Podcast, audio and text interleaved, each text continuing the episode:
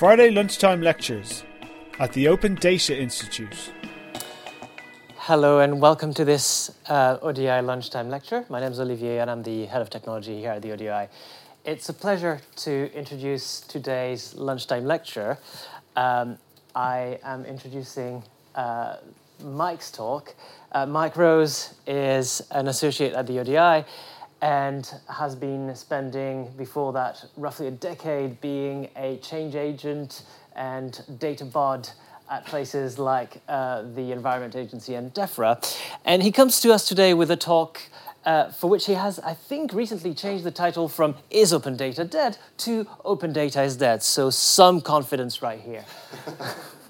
um, we will take questions at the end of the, uh, the talk. Uh, if you are following us on the stream, we will take questions on Twitter. Please tag them with uh, hashtag ODI Friday so we can find them. But for now, Mike, the floor is yours. Thank you, Olivier. Um, so, yes, Open Data is Dead. Um, I picked this title um, probably a month or so ago, hadn't realised that I was going to be doing the talk in the same week as the ODI Summit where we've had a, a, great, great session talking around open data and all things open data, and then I come along on Friday and end the week with Open Data is Dead. Um, I'm just going to talk a little bit about why I think I'm qualified to talk about this. Then I'm going to use a project that I'm working on at the moment to sort of illustrate some of my thinking, and then we'll get to the end point and some conclusions around open data. So, as Olivier said, um, I worked for a long time um, in the Environment Agency. I was an employee of theirs for nearly 20 years. Um, I worked a lot in data sharing. Um, I got involved in data licensing, intellectual property rights, contractual stuff around data sharing. I ended up running a business within the Environment Agency that licensed data to third parties um, for their use in property search reports and stuff like that, and it used to make about £5 million a year. Um, contrary to popular belief, uh, a significant change happened in the Environment Agency around open data. It wasn't because of pressure from individuals, it was because of events like this. Um, real, uh, this is a, an image from the flood event, I think, in Christmas 14 15. Um, you have to admire this guy's ingenuity if you look at the, uh, the surroundings. Um, basically, the flood events put pressure on the Environment Agency to release more of their flooding data as uh, open data so people could use it and get information from it. Um, I was involved in that transition um, and arranging and sorting out license agreements with third parties such as Ordnance Survey, Centre for Ecology and Hydrology to allow us to release flood data as open data. I then put in place a transition plan to make the whole organisation open data by the end of 2017. Um, after doing this, I was then asked to go and work at DEFRA, so the Department for the Environment, Food and Rural Affairs, as part of a team that was involved in releasing 10,000 odd open data sets in a year. We were set a challenge um, in June 2015 by the Secretary of State, the then Secretary of State, to uh, release 8,000 open data sets in a year. We did 10,000, um, and that was working across the DEFRA group, which is a, a set of 30 organisations that sit underneath DEFRA as a department. So not just working to say, here's our data on a server, let's release it, but much more around let's work with all of these organizations to get them to understand what the problem is and move to uh, release lots of open data. Um, I've been called out before for making it sound like I did this all on my own. So here is a picture of the team, some of the team that were involved in doing this. Um, this was taken by the Ordnance Survey drone when we had a, an event down there, uh, sort of a celebratory event after we released release the, um, the all the data. Um, actually, this event was in the last pre-election period, so it feels like sort of symmetry. When I, um, one of the consequences of giving up the income in the Environment Agency and sw switching it all to um, open data was that the money that, that paid for my post went. Um, so I ended up leaving government after 19 years. I didn't quite get the long service certificate. Um, and I came to work here at the ODI for a year, um, getting involved in projects with, with other organisations that were going through and looking at how to you get more value out of their data and share more data. Um, the ODI was kind of like a stepping stone for me out of government, and I'm now actually working as a, a freelance data sharing and change consultant. Um, and the project that I've been working on most over the last year is the one that I'm going to talk about now. Was working, has been working in Ethiopia to help them develop a soil and agronomy data sharing policy and the implementation of that. So, it is a question here, Olivier. Is open data dead?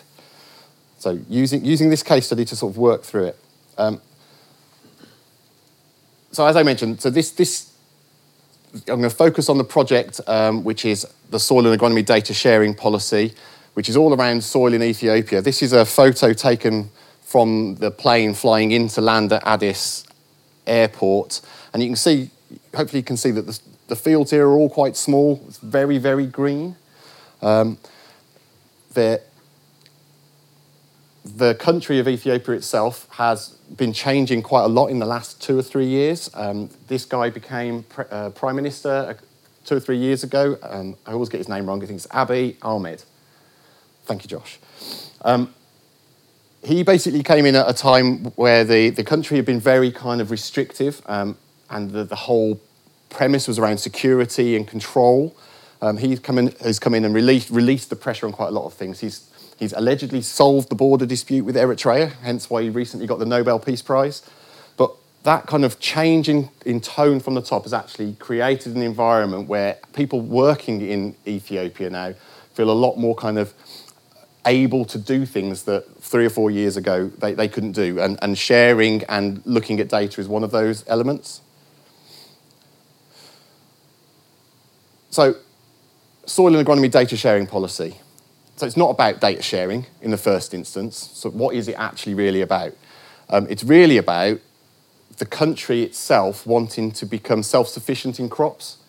Um, at, the mo- at the moment, uh, they import wheat from other countries, um, and the, the aim is by sharing more data and understanding the soils and how to use the soils better over time, yields would increase um, and they'll be able to basically become self sufficient. Farming itself in Ethiopia is a very, still a very manual process. Um, the, as I showed you on the other picture, the fields, field sizes are small, um, and ba- basically people are working in this kind of fashion. You don't see lots of tractors hooning around, hooning around out there, which is important because quite a lot of the data that's there is collected on a field by field basis by researchers um, who don't necessarily manage it in a way which is useful for other people because they get the data themselves, they send it off for a lab, they know which field it's come from, they don't need to reference it or tag it necessarily brilliantly. So it's useful for the original purpose, but it's not done in a way which actually enables data sharing. So just thinking a bit, bit more about how data sharing was working. So when, when because of the, the um, political situation prior to the new prime minister, or the, the recently new prime minister, um, one of the biggest issues around data sharing was, uh, was with regard to border data. So anything that was geospatial, if it had any sniff of borders in it, wouldn't be shared. The Ministry of um, Ministry of which ministry is it? Information Security would basically say no, absolutely no way, because there was so so much chance of conflict by people disputing the different borders, uh, and even recently people have been killed where people have been arguing about and having, having fights around the, around the borders. The change in the, the leadership sort of created an environment where people were a bit more open to sort of thinking about that. You know, if, there's, if, if the data has not got borders in it, is it easier to share? Can we work around that? Um, the culture that had grown up was very much one of um, we will I, can go and get data from you because you're my friends. I know you. I know you've got it. You'll give it to me because you know me and you trust me. The processes that underpinned it weren't really there. It was much more about who you knew rather than what you knew, um, which all stems from this kind of like culture of trust or lack of trust in what people are intending to do with data and information. I suppose I should explain this slide. This is just a gratuitous one of mine as I was driving away from the airport, and I just really like the fact that somebody spends their time stacking vegetables like this. Fruit. Um, so that's the situation. Those of you that have seen presentations that I've done before here will have recognised that I sometimes talk about carrots and sticks. This is the stick. Um, in Ethiopia, they, they obviously identified their outcome They want to increase crop yields, and they want to do that by sharing more data so they can do more sensible things with, the, with farming. They identified how they were going to do that, which is um, they were going to try and get different, different people to pull their data together, so researchers to provide their data and bring it together. Um, so what, they've decide, what they decided they wanted to do is get in place a catch-all uh, data sharing policy for soils and agronomy data that they could implement and then basically use that to push people to share their data.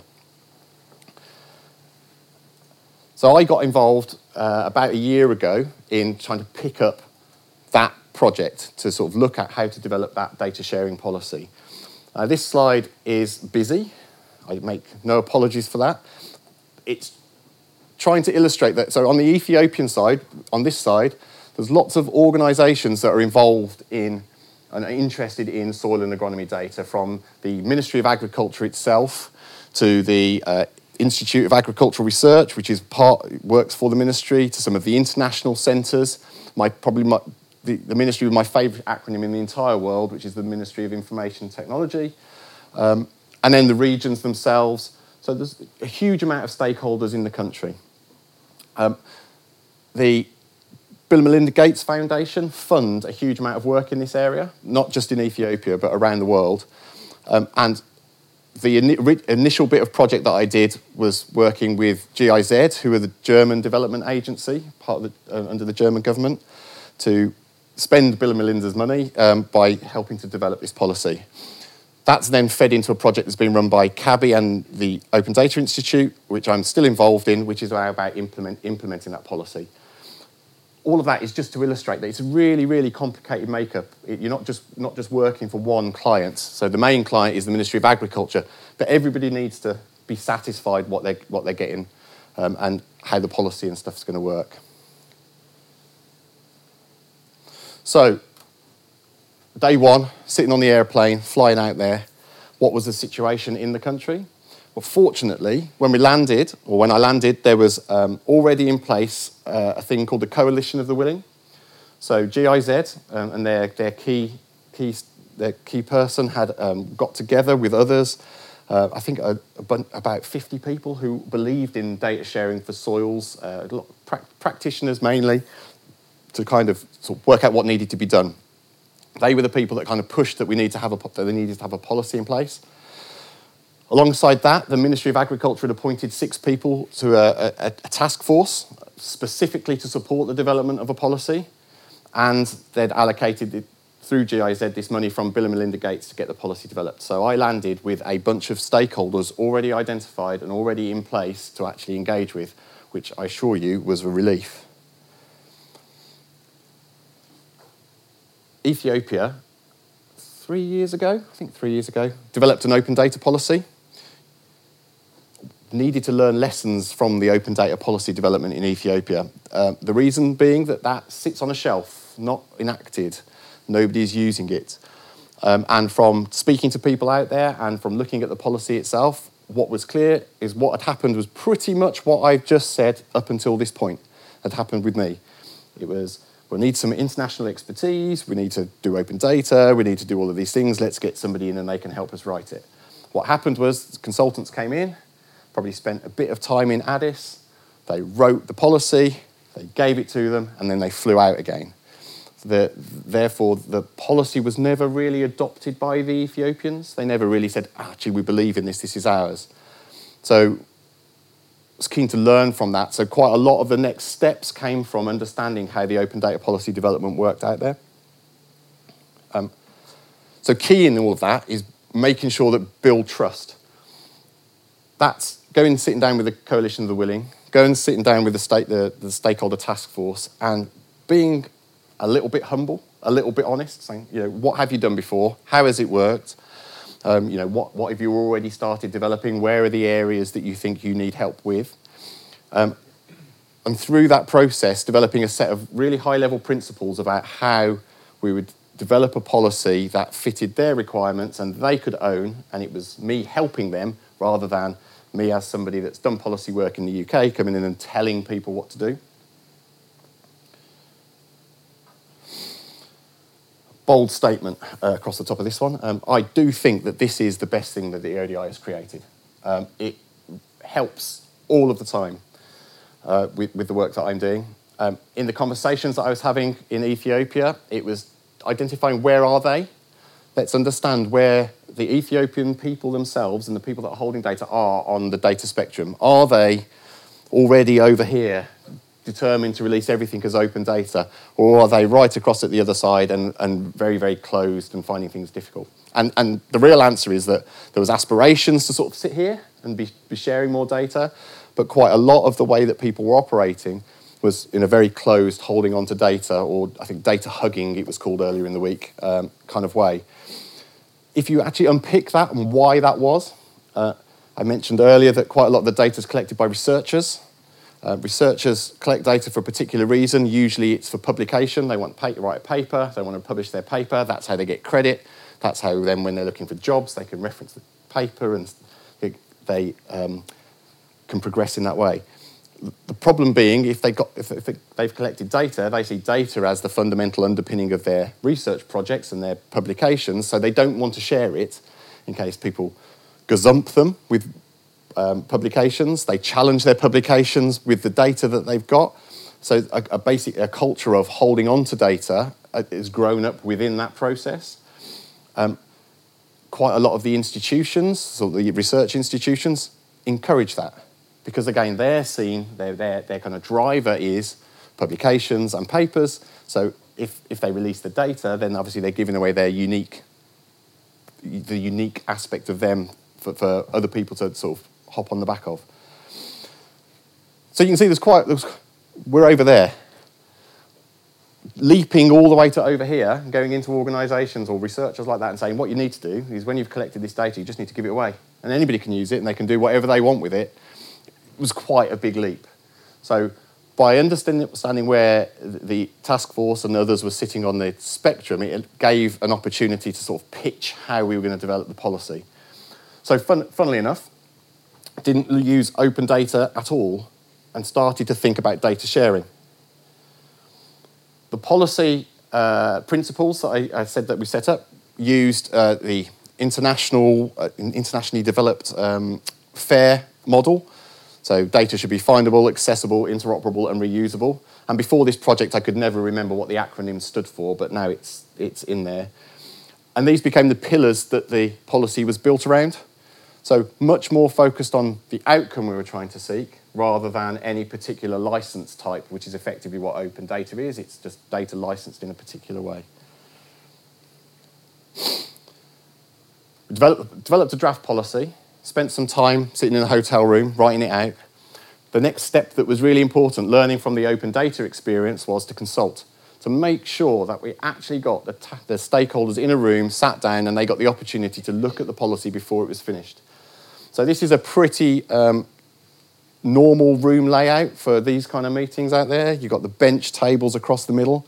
Um, I tried to disrupt it a little bit by this point by getting people to talk to each other, but it, it wasn't necessarily working brilliantly. However, they're talking about the policy, they're unpicking the policy with a bit of structure. I'm going to plug liberating structures at this point. So liberating structures are a bunch of free, um, free to use facilitation techniques, which I, introduced, I, I think I introduced Ethiopia. I'm not sure, but I, I'm going to claim that one. Um, so using techniques from the Liberating Structures catalogue, trying to get people engaged with the policy. The real reason for doing it in this particular way, this is after lunch, I cleared the tables away. It was trying to get people to have fun, trying to get people to engage actually in a way which is more open, more kind of uh, effective. People are communicating with, with each other without these artificial barriers within the room stopping people talking to each other. So by doing this, every, this, is, this is a picture actually of people voting on what their priorities are for the policy and the policy implementation. Um, I had a, a I stood standing at the front with a microphone. I felt a bit like a line dancing caller, but it, you know, it was, it was good fun. Um, we got a lot out of it. The other thing that we got out of it, as well as uh, prioritisation, was everybody in the room felt engaged with the policy. So when the policy draft was actually written, they could they'd seen it before, They'd been involved in its development, and therefore there was very little resistance to it when it landed.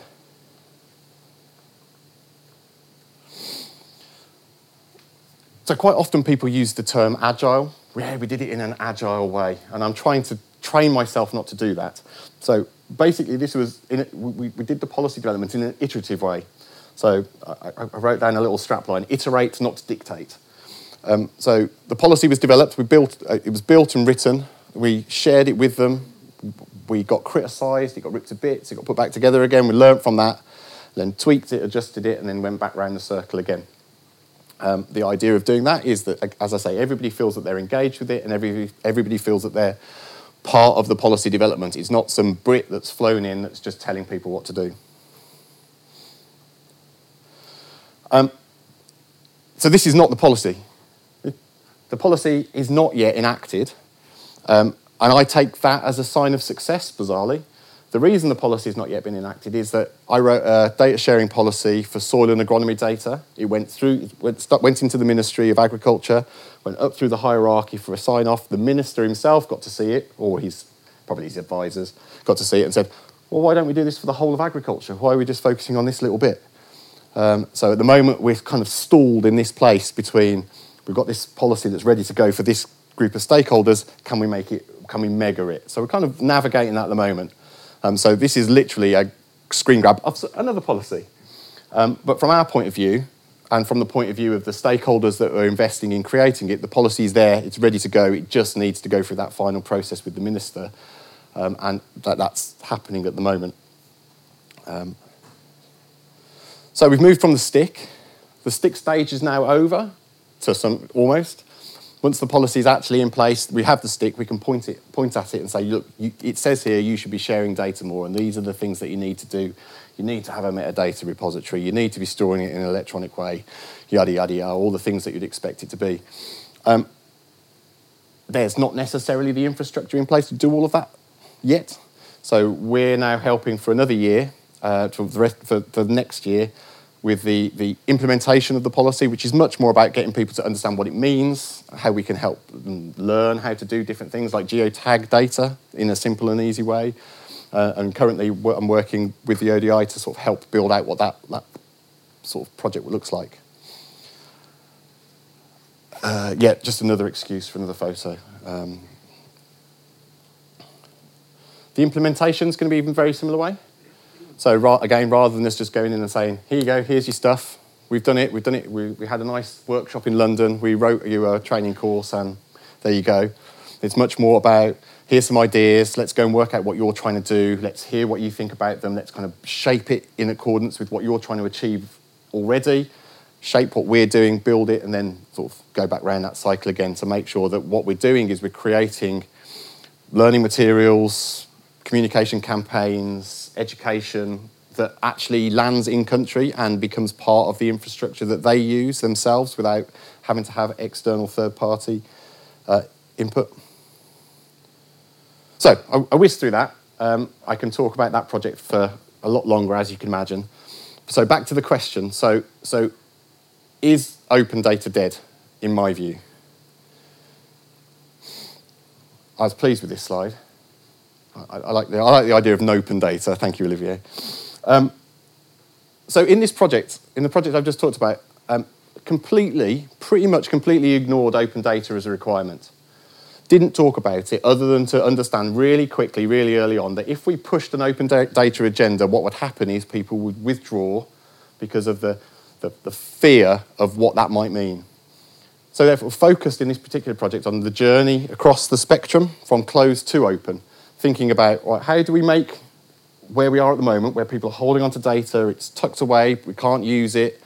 How do we get from that kind of place where, where the benefits aren't being achieved? How do we just move one step, two steps across just to help, help others? Um, sometimes that journey will end up with open data, obviously we'll end up with open data because one of the benefits is you don't have to administer things like licenses. You don't have to check what people are doing with data if you're comfortable and you release it as open data. But in an, a, a country that's just come from this kind of like really kind of closed, risk averse environment, to make that leap was just, just too far. So, some control about data sharing, some licensing um, is necessary just to sort of give people comfort of what's going on. We might end with open data, but what we don't start with, and didn't start with in this case, is a, a data premise. Actually, it was all about what the outcome is that the organisation or the country is trying to achieve. So in Ethiopia, the situation was trying to recre- uh, improve the um, soil to get more crop yields was the outcome. One of the ways of doing that is data. So just really thinking about actually, rather than this being the endpoint, rather than open data being the endpoint um, and being the, the thing that we need, it's actually would sharing more data actually get the same output? We get, we get to the same place. This isn't just true for the work that I've done in Ethiopia. For pretty much every organisation that I've spoken to that isn't, isn't a data organisation, i.e., it's not just a data, doesn't just do data, they're usually starting from this point where we've got lots of data, we're holding on to it, um, and they're really bothered about just making it open, just releasing it with no licensing. So actually, the stepping stone across the spectrum is, is the more critical thing at this precise moment in time. For me, when the open data kind of uh, pressure came on, mainly, it's sort of about five, ten years ago, it was mainly around government data. So it, could be, an argument could be easily made to make this leap from one end to the other. Now we're talking about more nuanced data. It's, it's a bit more difficult. So really starting with why, why do we want to do data sharing? Why do we want to use this data is probably more important than what we're going to end up doing.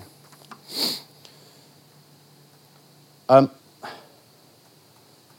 so you might be relieved to hear that I'm coming to the last couple of slides. So uh, one of the things that I learned in DEFRA, or from the work that did in DEFRA, was that in, in that particular instance, we released 10,000 open data sets. Hurrah. Um, that was definitely an outcome. Um, I'm pretty confident, and I, and I, know this was true a year or so ago, I'm pretty confident that less than 10% of that data has ever been looked at, let alone used. The data that's being used from that vast amount that DEFRA released was the stuff that people were using before, which was probably about 20 data sets. They get used regularly for the same kind of things. So, what was the point in releasing all of that data? So, in my view, and nobody's ever challenged me when I've said this, um, it was as a the reason for saying 8,000 datasets was a stick to really bash the organisational culture, to get the organisation and the organisations to think differently around how data gets shared. Um, it worked. That happened. Um, in any move across the data spectrum, that we like, like that that we're talking about, which was what happened in DEFRA, which we're trying to do in Ethiopia, which happened in the Environment Agency, in my mind, that should be considered as a change program, either formal, formal change or informal change. But e- either way, what you're trying to do is get an organisational culture and organisation approaches or countries' approaches to change. And it's, I've not, again, through, through the work that I've done, it always comes down to these three things that need to change.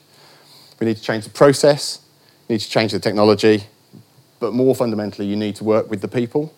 Um, quite often, what happens is we invest in technology. Yeah, I can buy something that will fix this data sharing problem that I have. Or you write a process. Oh, here you go. Here's a brilliant new soil and agronomy data sharing policy. Um, the bit that always gets missed for me or gets less focus is how do we get the people to understand A, how to use the technology, B, to understand what the processes are trying to achieve, and C, to rather, rather than be resistant, to actually be a, an advocate for this piece of work. Um, in Ethiopia and in DEFRA, what I tried to do, and the process that we tried, the, the approach we tried to take to do that was to work openly, to be clear about the principles of what we were trying to do, to be clear about the outcome that we were trying to get to, and then to work through and iterate in a way which enabled people to engage. Um, by working openly, you in my mind, you get think the things that you need developed, and people will come with you on that journey across across the spectrum. So, in my view, I think open data is dead as an outcome in and of itself. Um, just saying we need more open data is gone. What we need to focus on um, as people that believe in more data sharing and more open data is focus on that journey across the data spectrum. How do we help people understand that by moving one step across, you're going to get more than staying where you are? Thank you very much.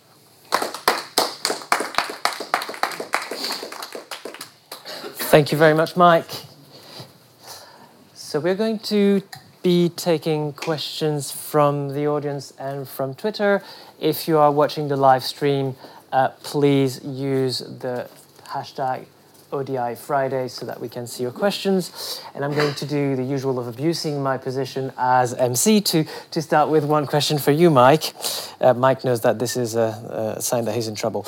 Uh, no, so uh, my first question to you is um, I really enjoyed you talking about that notion of open data as that, that, that first step um, rightwards on the data spectrum from closed to shared rather than going directly to open.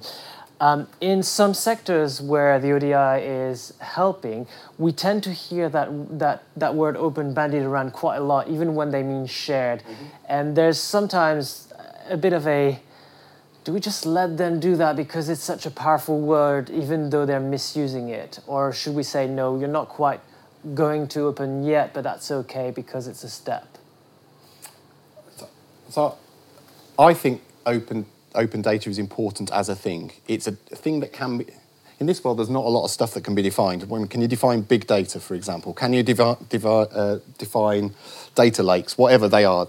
Some of the stuff in da- data world is difficult to define. Open data is really, really easy to define, um, and it, as a construct in itself, is really powerful. So I worked in releasing the, the flood data from the Environment Agency as open data, and the flood data being proper, true open data was really important because it enabled huge amounts of people to do, do new stuff with it. Um, so I think it probably is worth in organisations just pushing back and being clear that yes, whilst shared data, you are publishing it and people can access it, and that is more more open. It isn't open data. Okay, we're now going to take questions from the audience. Kayla here will be waving at me if there are questions from Twitter. Would anyone like to start with the first question? Yes. Uh, please talk into the mic so that people in the stream can hear you. Hi. Um, I'm interested to know a bit more, especially in the context of Ethiopia, about other users. From your slide of uh, stakeholders, it looks like there are international uh, donors and then the government of Ethiopia. In um, the kind of workshops you you run, there were civil society or private sector uh, so other potential users uh, mm-hmm. of this data, or was just, uh, and I'm asking this question in terms of sustainability in a context that is still very much centralized in terms of information. Sure. So it's a good question. So in the, in the workshops that we that were were run um, for the policy development, it was mainly focused on soil and agronomy data holders. So the kind of people that we were trying to influence to share their data. So there were lots of researchers in the room. There were lots of soil scientists and there were some um, of the, say, representatives of GIZ that are working on um, soil projects. Uh, there were some uh, representatives of, of, who you would consider data users, but it was it was definitely much more on the, the, the who was going to be holding data and how can we get them to share it end of things. Um, Ethiopia's it's coming from here. It's a kind of kind of interesting situation that, that fragmentation of data collection um, amongst researchers is a, is a, in my mind, is quite a barrier to having like national policy. It's really difficult to go from the field level data collection to having a national data set where you can then set policy on it. Um, the, the, example that's live at the moment is around the, the liming of acidic soils. So there is no national data that's been collected on how much lime is needed to make sure that the Ethiopian soils can be limed effectively.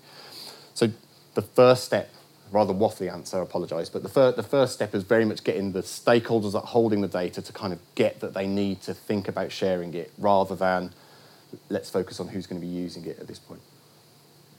Um, a phrase I've heard more of recently is presumed open. Um, do you have anything to add on top of what you've already said um, that uh, is a response to the way that's framed?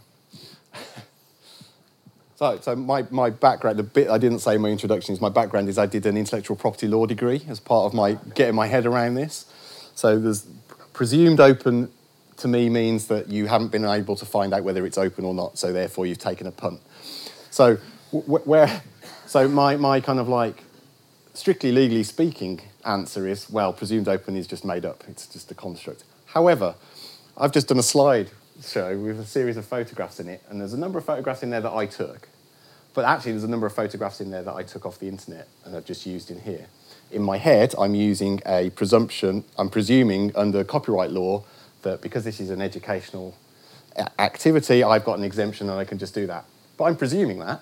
I have no evidence that that is the case. So, hmm, a very vague way of answering. There's a question down here. Um, thank you. That was really interesting. Um, I have two related questions. So, can I just check that I've understood correctly that there was a data policy um, that had been written by some maybe external consultants had come in, but it hadn't been implemented yet, and the project was the original project was to implement. No. Okay. So, right. So, thank you for that asking. That wasn't my question. I was just trying to understand. I know I can clarify. so, an open data policy was written. So, um, it was decided that I don't know who, somebody in, in one of the ministries decided that open data was important, so we need to have a policy around open data. But it never thought about what data. So it's just like generic statements around data should be made open. Whereas the policy, the, the work that I was asked to do was focus much more specifically in on soil and agronomy data sharing.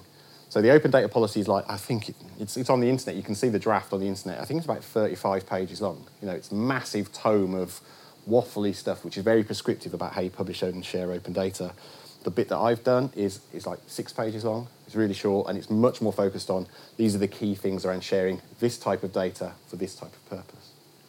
Thank you. So then the two questions are this. Um, the stakeholders you're engaging in the country, how did they respond to being um, invited to consult and work in a facilitated way when there was already a kind of policy available? So how did they respond to that yeah. kind of what could have looked like maybe duplicating work? Mm-hmm. But also, was there any value in the, in the fact that some kind of document already existed? Did you find that useful in any way? Um, or do you think it would have been better to begin with a blank slate? Ah, okay. Um, I'm going to take those the other way around. Okay. So, in my mind, the open data policy didn't help at all. Um, it, it wasn't a useful tool for working with people that weren't familiar with the data jargon that we use. Um, so quite a lot of the people that are collecting data are soil scientists. So they're interested in soil science and you know how fertilizers work with soils. They're not interested in you know what license do you put with data to share it between X and Y. So the open data policy was, if it had been read by more than 10 people that I've engaged with, I'd be very surprised. Um, I've forgotten what the second bit was. So how did your stakeholders respond to being invited to kind of engage Stakeholder, yep. they already thought there, there might already be a tool in place. Fantastic. So, so that's how did the stake, stakeholders respond? Um, because they wouldn't have been engaged on the open data policy, they therefore generally, I don't think, were aware that there was an open data policy. So this was coming at it fresh. And also, it was not only coming at it fresh, it was coming at it with the support of that coalition of the willing and that stakeholder group. So they, they already kind of knew it was being pushed by the Ministry of Agriculture as a thing that needed doing.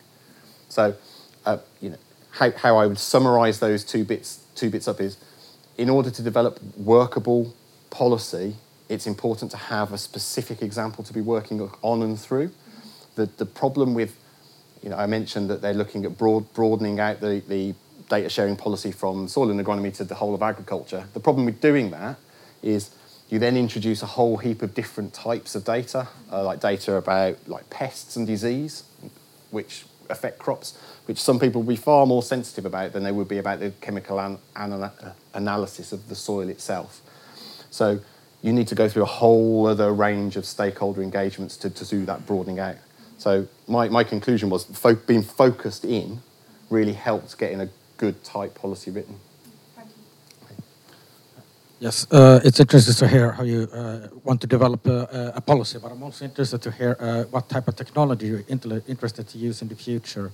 For instance, uh, uh, are you looking into like a new technology that used to use drones, or I know blockchain project, for instance, that uh, that way you can hash and, and, and track like AgriLedger. Mm-hmm. They're working with um, the agricultural industry to track. Uh, from uh, basically from your from your seed uh, to to its actually can buy the product.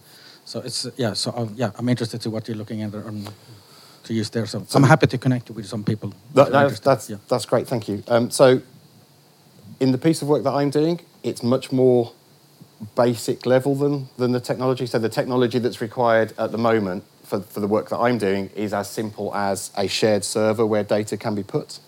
Um, the technology that you, you're describing, like using drones to collect information, that's not that's outside, way outside of the scope of the piece of work that I that I'm actually involved with. I know Gates are involved in that kind of work out in um, out in Ethiopia and other countries. But yeah, technology for me is much more about the technology of data sharing rather than necessarily the technology of data capture. Um, the, the the other bit around the specific projects that the project that I'm involved in at the moment is it's much more focused on the process and the people. So that, as I mentioned, that um, people find it really easy to invest in technology. So it's very easy for somebody, well, very, very easy. It's relatively easy for somebody to scope out what they want in terms of a technological technological solution. So, you know, we need an AWS server, we need to be this big, it needs to have this much uptime, blah, blah, blah. That'll cost you this amount of money. And then they go and get the money from somewhere. It's much, much harder to work out how do we get everybody aware of this policy? How do we get everybody to start thinking differently about how they share data?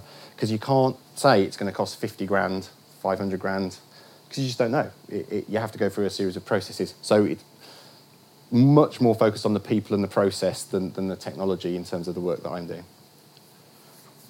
Yeah, I guess a wisdom of hindsight question. Knowing, knowing what you know now, is there anything you'd have done differently about the 10,000 data sets that were released, 1,000 of which were used, or was that the right thing to do at the, the time for the, the, the reasons you gave in organisational change? And so, uh, well, I, I suppose would I be standing here now if that project didn't happen in exactly the way it did? The answer is no.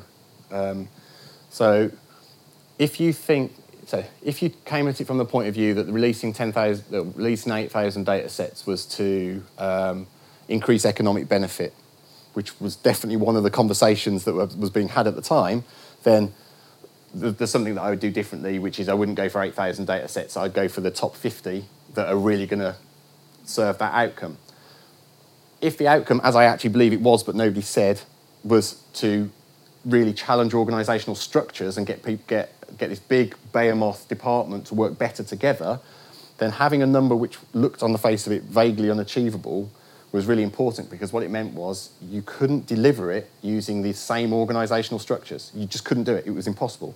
I think in the previous 10 years, only 800 data sets have been shared. And then you got you know, order of magnitude in a year. So it was exactly right for breaking the organisational structures, but it wasn't necessarily right for delivering economic benefit.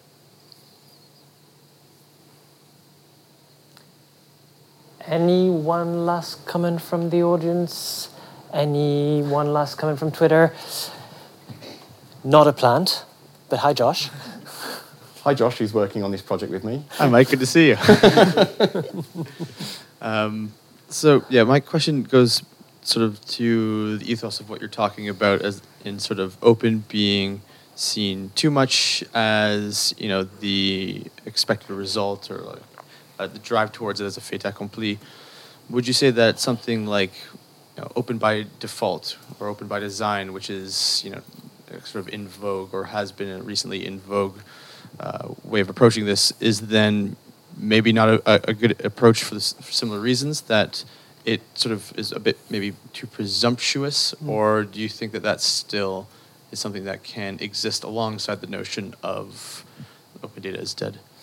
So I think it depends on who, who you're talking about.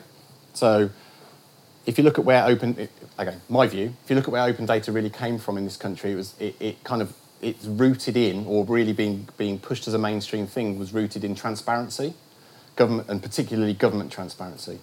So open by default is really important for procure, government procurement because people should be able to scrutinise what their money, their tax is being spent on. So in that context, open by default, fine. Um, I, I quite like open by design. Um, that for me is that you're making a deliberate decision for that particular bit of data to be open for a particular reason. So if you look at, say, soil and agronomy as, as this example, you you may, may decide that um, soil liming is a data set that should be open because its, its use is um, so beneficial. You would then design the data as you're collecting it to be open. So open by design works. So for me, for me both of those are actually um, part of how you would deliver a, a, a solution rather than open data just being an outcome. You've actually already got a couple of steps down to, down the path of thinking what you're going to do. Excellent. Well, this sounds like a great way to, um, to finish. So please join me in thanking Mike today. And thank you all for coming today. You've been listening to a Friday lunchtime lecture brought to you by the Open Data Institute.